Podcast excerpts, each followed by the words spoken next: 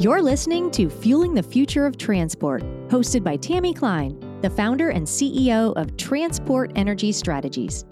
We'll talk all about the fuels and energy it takes to keep the world moving forward. Hi, everyone. Welcome to the show today. I'm so pleased to have with me today uh, Nicholas Ball. Uh, Nicholas is the CEO of XFuel, and I'm really excited to, um, you know, to have him on the show to talk about his uh, technology and the company and what the company is doing. Um, I'm really passionate about um, technologies in general, technologies for transport energies that can help uh, reduce uh, greenhouse gas emissions um, and also improve air quality. So I'm always on the hunt. I'm on the lookout, um, and I was so pleased to be able to, um, you know, to meet the X Fuel team. And I'm really happy to have uh, Nicholas on the show today to talk a little bit about um, the X Fuel uh, technology and what it could mean for the transport energy sector. So, Nicholas, welcome to the program. Thank you so much, Tammy. Uh, thank you for having me on the show. Um, my pleasure. So, for the listeners who may not be familiar, can you talk about what is XFuel? What is the technology? And what's the plan for the technology? Um, is the plan to license, um, develop production facilities, or both? Tell us about it. Yeah. So, you know, taking it from the top, um, at XFuel, we kind of focus on producing advanced drop in biofuels from waste lignocellulosic biomass uh, predominantly for the transportation sector, but, but basically any liquid uh, fuel market. So when I say transportation, obviously that includes uh, the marine sector, which is one of our core markets, uh, the road and aviation industries, um, as well as uh, you know different industries that you'd find with, for example, like the agricultural industry, the mining, drilling, construction, remote energy. And I think that's that's an important point, right? Most people don't realize that liquid fuels spend so much more beyond transportation. It's not just uh, those things. So yeah, we, we focus on that. Um, we've been developing our technology for over 10 years now. Um, and I think the way that I would frame it is bringing a fundamentally different process to the market that converts solid biomass uh, into fuels. Um, so, you know, the most well-known being, you know, fast pyrolysis or gasification of Fischer-Tropsch. We differentiate ourselves um, considerably from those kind of technologies. And and trying to bring a, a totally new approach uh, to the market, which has its um, his obviously its benefits, which is, why we're here. Um, in general, our technology focuses on production of high quality drop-in fuels. So, uh, you know, for the marine sector specifically, but also in road, as well as um, bringing them at very low capex and opex cost as well. So that's our core core kind of motivation behind the the company. Um, high level takeaways of the company and what we're kind of focusing on more on would be basically ensuring that we're extremely sustainable in terms of the uh, the greenhouse gas intensity of our fuels. It's one of the kind of key motivations of our company here. Obviously, we're using sustainable biomass and and uh, waste derived and, and uh, biomasses. Um, our technology is also modular, which has its own advantages, and decentralized, which I'm happy to go into later if, uh, if of interest. Um, as well as, I think the most important thing is having a solution that is for now and having an immediate impact and not something that essentially we have to develop for the future with infrastructure. So that's in itself what XFuel does um, and, and what we provide. Uh, but yeah, I, I, think your other question was around kind of the, the licensing and how we're mm-hmm. kind of planning on that. Yeah. So the, it's, it's an interesting question because as we're starting out the commercialization phase of our technology now, I would say that the the, the main impact that we're trying to do, well, the main kind of priority is uh, to drive, is driven by the time to market, essentially making the biggest impact in the shortest time possible. And um, we see this as the initial strategy is building our own uh, production facilities, so providing our own plants um, and selling the much needed and highly demanded carbon neutral fuels to the market. Yeah. But I think, and, and, and luckily enough, we've had some fantastic and interest from corporates and, and some of the most forward thinking corporate companies out there in the various sectors that, that want to align with us and potentially have long term partnerships. Uh, but I think in the medium to long term, there is uh, there is a possibility where we see where we can't build out these projects fast enough ourselves, especially with the capital requirements and such, where we'd be looking to potentially uh, do more partnerships and or licensing in the future but but in the in the shorter term, it definitely kind of build, own, and operate model is where we're where we're approaching. So eh, you would envision, um, or let me see if I have this right. I mean, it could be the off takers, uh, large corporate entities that come in and partner with you um, on sort of the capex portion, and they do the the offtake of whatever the production is that's coming out of one of your facilities. Absolutely, and and I think we're seeing that more and more. So absolutely, we're getting, we're Big getting trend. approached by that. Yeah, because yeah. I, I think at the end of the day, these these kind of corporates really want to really want to have access to these fuels, and um, and it's quite hard to find access to these fuels. And we talk a little bit about HVOs in the future, maybe in, in a later question or so. Yeah. But but uh, but yeah, I think having access to those fuels is the forefront. And how do they do that? Well, it's it's facilitating these partnerships earlier on uh, with with companies like us. So we're getting a lot of inbound for that, and, and I think that's a it's a growing trend. Absolutely. So, for the real techies out there, or maybe even the non techies, um, when it comes to fast pyrolysis, you know, what is the key difference? You know, have you figured out a better mass mousetrap um, in terms of the the fast pyrolysis? Is it fast pyrolysis, sort of the product, but not actually the fast pyrolysis technology? Yeah. Like, what does that look like?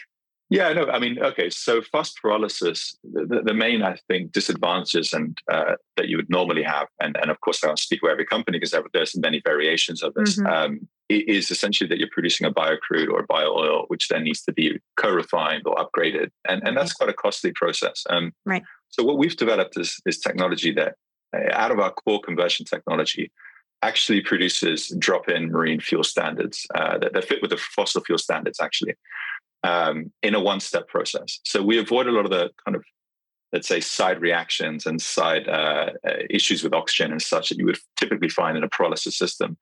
Um, and that allows us to produce a very high quality fuel straight out of our, our kind of core tech. Um, so it's quite quite a, in my perspective, quite a game changer. I, I, would say that, but I do I do believe it's a big difference um, from from the in the industry's perspective.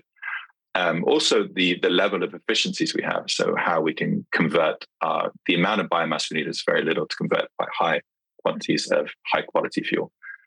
Um, so yeah, it's it's quite different to to process system. And then on the flip side, very different to a gasification Fischer-Tropsch technology, which is quite energy intensive, um, high temperatures, high pressures, uh, and with that, you typically find uh, very high capex requirements because the equipment has to withstand those, those temperatures mm-hmm. and pressures and also high OPEX and, and cost per gallon or liter because of the, the energy that you need to put into the system to, to produce these fuels. So we we kind of um, have differentiated ourselves considerably in terms of the process and then developed that over the last 10 years. It's been a long journey, mm-hmm. but we're uh, we're at the commercialization phase. Yeah, you're out of the the valley of death, the the R and D valley of death, as it were. Yeah, exactly. or the T, the TRL valley of death. the TRL one, yes, the well defined, well well historically defined one. Yes. Yes, yes. So um, you talked about, or a little bit earlier, um, sort of waste lignocellulosic feedstocks. So what is that like in terms of like, you know, collection and procurement? Because that was always at least in the the cellulosic ethanol world you know one of the real difficulties was the the you know developing that value chain and the collection and the processing and the treatment and the pre-treatment and all that sort of stuff. Um, what is that like um, for you all in this process today? I mean that's come a long way too in over the last 10 or 15 years. Yeah, the, the pre-processing will always be a requirement for for any biofuel producer. And I think I think that has come a long way. A lot of this is kind of standard technology um, in that. Obviously, it depends on the materials we're talking about. I think in in our technology, we're a little bit more forgiving in terms of the um, the types of materials that we can use. We're quite robust. We, we've tested over 50 different feedstocks um, and, and a wide range of them. Obviously, that needs to be pre-processed, and that has its, its hurdles. Um, but but something that you can easily get over. I think it's not not not a major hurdle.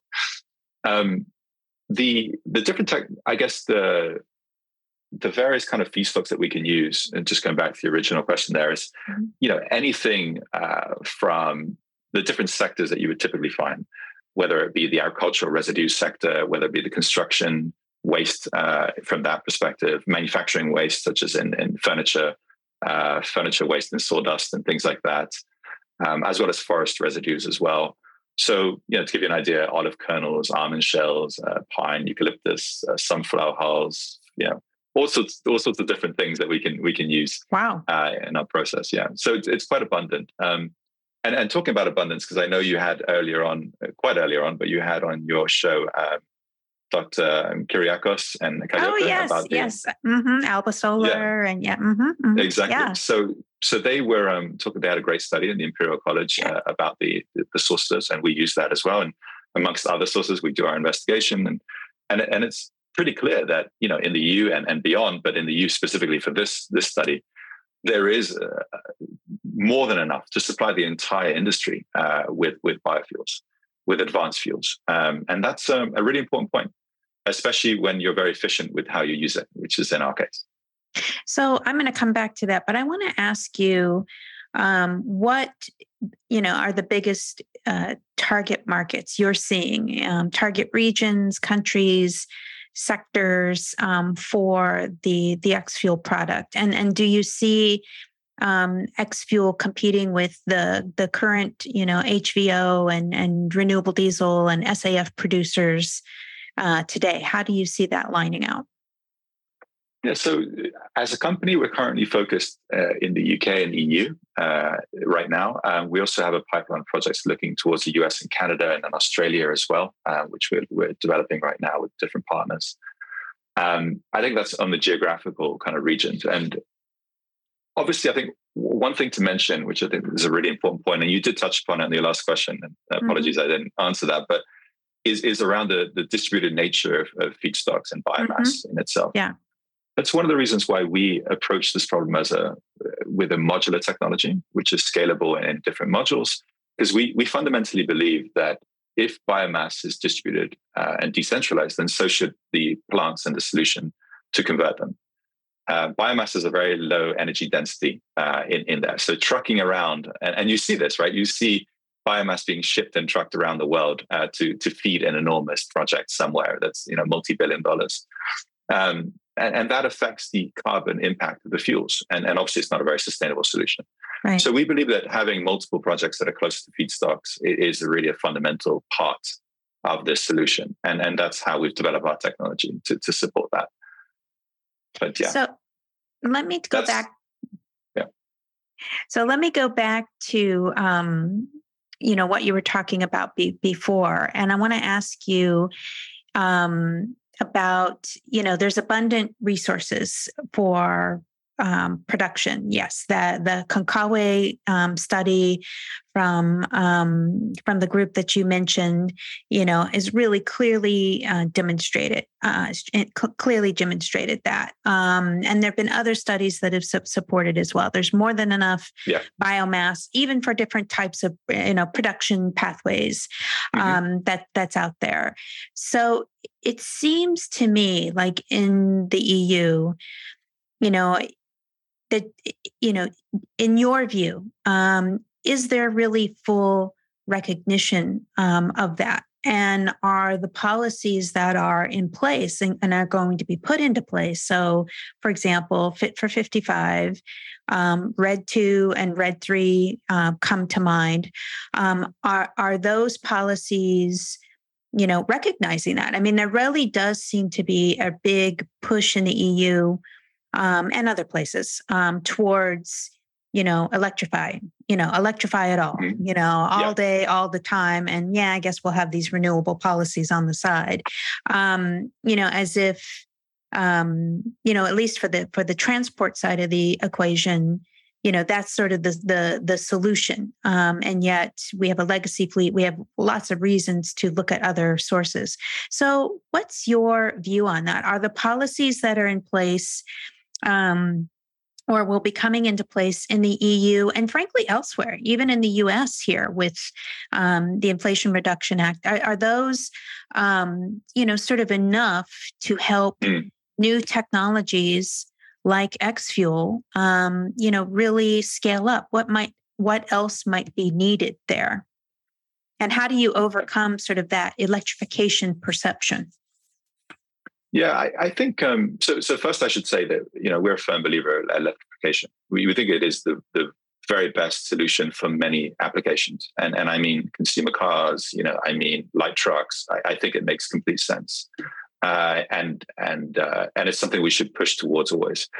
I think the story is a little bit more complicated than people want to believe. Uh, what I mean by that is, you know, there is the kind of cradle to death calculations of like, you know, moving an entire fleet that has just been bought to electric, and and what does that look, and and from a greenhouse gas perspective and energy intensity from obviously constructing and building, manufacturing these these these trucks and cars. So that has to be taken into account, and something that I think not enough is is is looked at. But from a policy perspective, I think there is there is a, a push for for advanced fuels um, in two ways. One is the the, the phasing out of first generation biofuels, uh, which is which is being seen globally. I, I, say globally, US US and EU predominantly, mm. um, and and I think the advanced fuels does have a, a bigger and bigger say. Two issues here is I, I, believe that we have enough states, probably not enough that it should be. I think there has to be more recognition of what we can actually do. But having said that, I think that the advanced fuel space has lacked in performing, right? We've all had the false promise of producing advanced fuels for many, many years. And we've been around for 10 years, so we know that. Right. Um, and I think we've never quite delivered a, a reasonable or, or, large quantities, even though the promise is there. And if we can crack that and achieve that, like we're working on doing now and, and believe we can do that in large quantities, um, policy is not going to kind of catch it's not going to kind of believe it, it won't really align with what is actually happening in the market and i think that's what we're seeing um, hvos are the closest or the only thing out there right now that are in that bracket and and that's obviously got issues on scalability as well so that's probably one of the one of the problems um, on policy but i think we are doing a good job and um, and I do think electrification is a huge part of that, of course. Um, and I don't think anyone anyone who denies that is, is probably not understanding the space, right? That's that's happening. So are you saying in a sense that you know, we're building it, once we build it, they will come.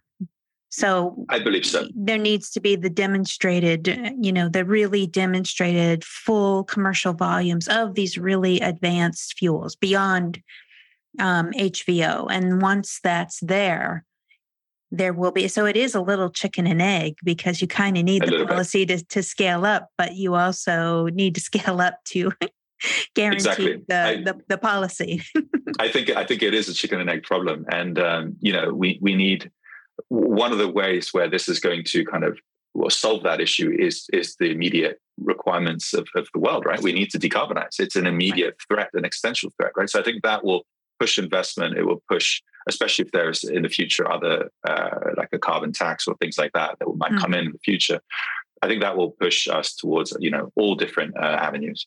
But having said that, there are industries obviously outside of the ones we're talking about that can be electrified today at least, which we think we would be a huge a huge win for, and, and marine sector being one, aviation being another clear one, as well as other sectors that other people are not really thinking about having said all this, there is one thing that I, I like to consider an inconvenient truth here, which is that you know we all talk about decarbonizing from a very privileged kind of perspective, which is you know major cities and air pollution and such. But there is an entire world out there that needs to decarbonize, and whether you're burning a gallon or a liter of fuel in Lagos or in the middle of New York City, it's the same effect to all of us. Mm-hmm. And I think that that perspective and realizing that actually we need solutions that are beyond our infrastructure, you know, and I don't think electrification in those kind of regions and rural regions uh, or hydrogen or anything like that is is viable. Um, yeah. So so we think we're solutions for that as well, um, which is which is great. I think that's really important too. It's something that I, I highlight a lot. Is um, you know if it whenever when I look at you know emerging uh, regions or countries in Africa, in Asia, in in, in Latin mm-hmm. America, um, you know, there will be some electrification, but it will not happen probably as fast as some may like. And there's a huge um, legacy fleet, and there is in the West as well. So it's kind of, and people are going to continue as electrification scales up, people will continue to buy um, internal combustion engines um, as well. Aviation um, demand will increase, Mar- marine fuel demand will increase. So you know so what do we you know we do need um, other other options um, to address those um, emissions. And so yeah I, I agree. And I, I do think that that does get lost in the shuffle. I think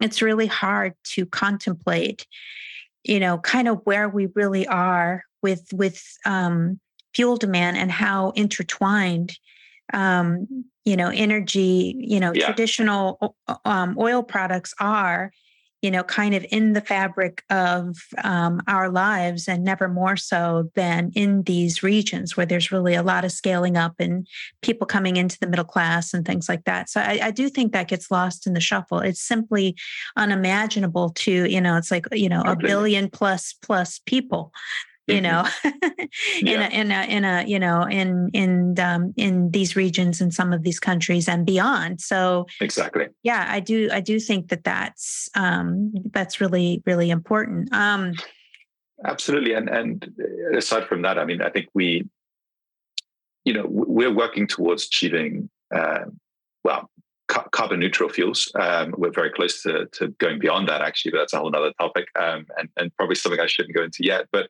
but uh, it's it's it's an exciting prospect where we can actually produce biofuel which actually has no kind of emission impact um, and i think that's that's something being able to provide that to kind of the emerging economies and and saying you know the amount of infrastructure cost to switching things over you can you know uh, avoid or delay depending on the sectors is is a great uh, opportunity for them um, and and for for the world right so i think that's yeah. that's the the important part here, I think. So, where do you see the company going in the next five to 10 years? Yeah, it's a good question. I mean, I think tell um, us all your plans. well, like like we discussed before, right? I, I, see that I see the company delivering on the promise of solid biomass advanced fuel technologies, uh, which which I think has been uh, been there for a time and, and not quite achieved.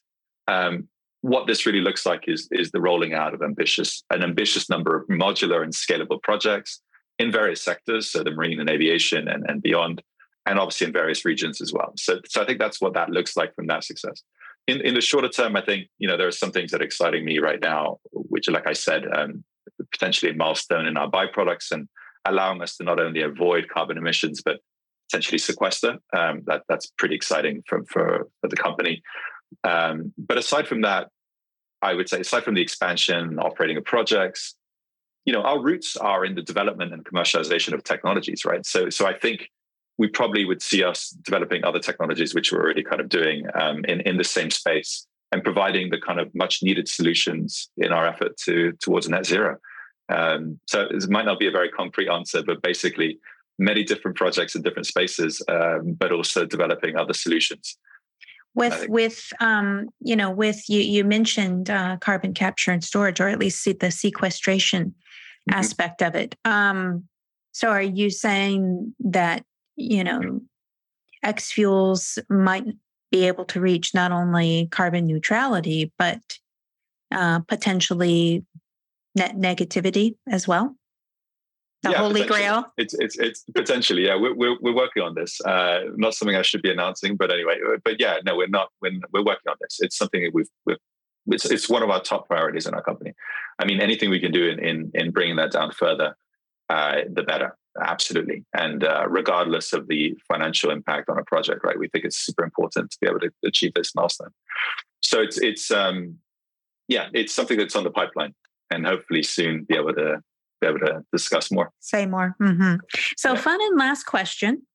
Um, mm-hmm. what excites you most about the space and why? I mean, especially when you're doing R&D and you're trying to develop a company, create a company, um, and a product and a and a uh, production process and scale it up. Um, I imagine, in my own experience working with with companies like yours. I mean there are some you know there's setbacks there's there's disappointments there's hard times. You're in that mm. valley of death as they as they joke. Um you know now you're emerging. I mean there there's um there's tough times and i imagine quite a quite a lot of good ones. So what what excites you most about the space and what keep what's keeping you you going? What keeps you going yeah, well, I think one of the things that I've realized in the journey that we've had, uh, especially now as we're kind of growing, um, growing exponentially in terms of number, number of uh, people coming on board, is this kind of collective energy and interest uh, we're seeing in the world right now, and and to getting this right.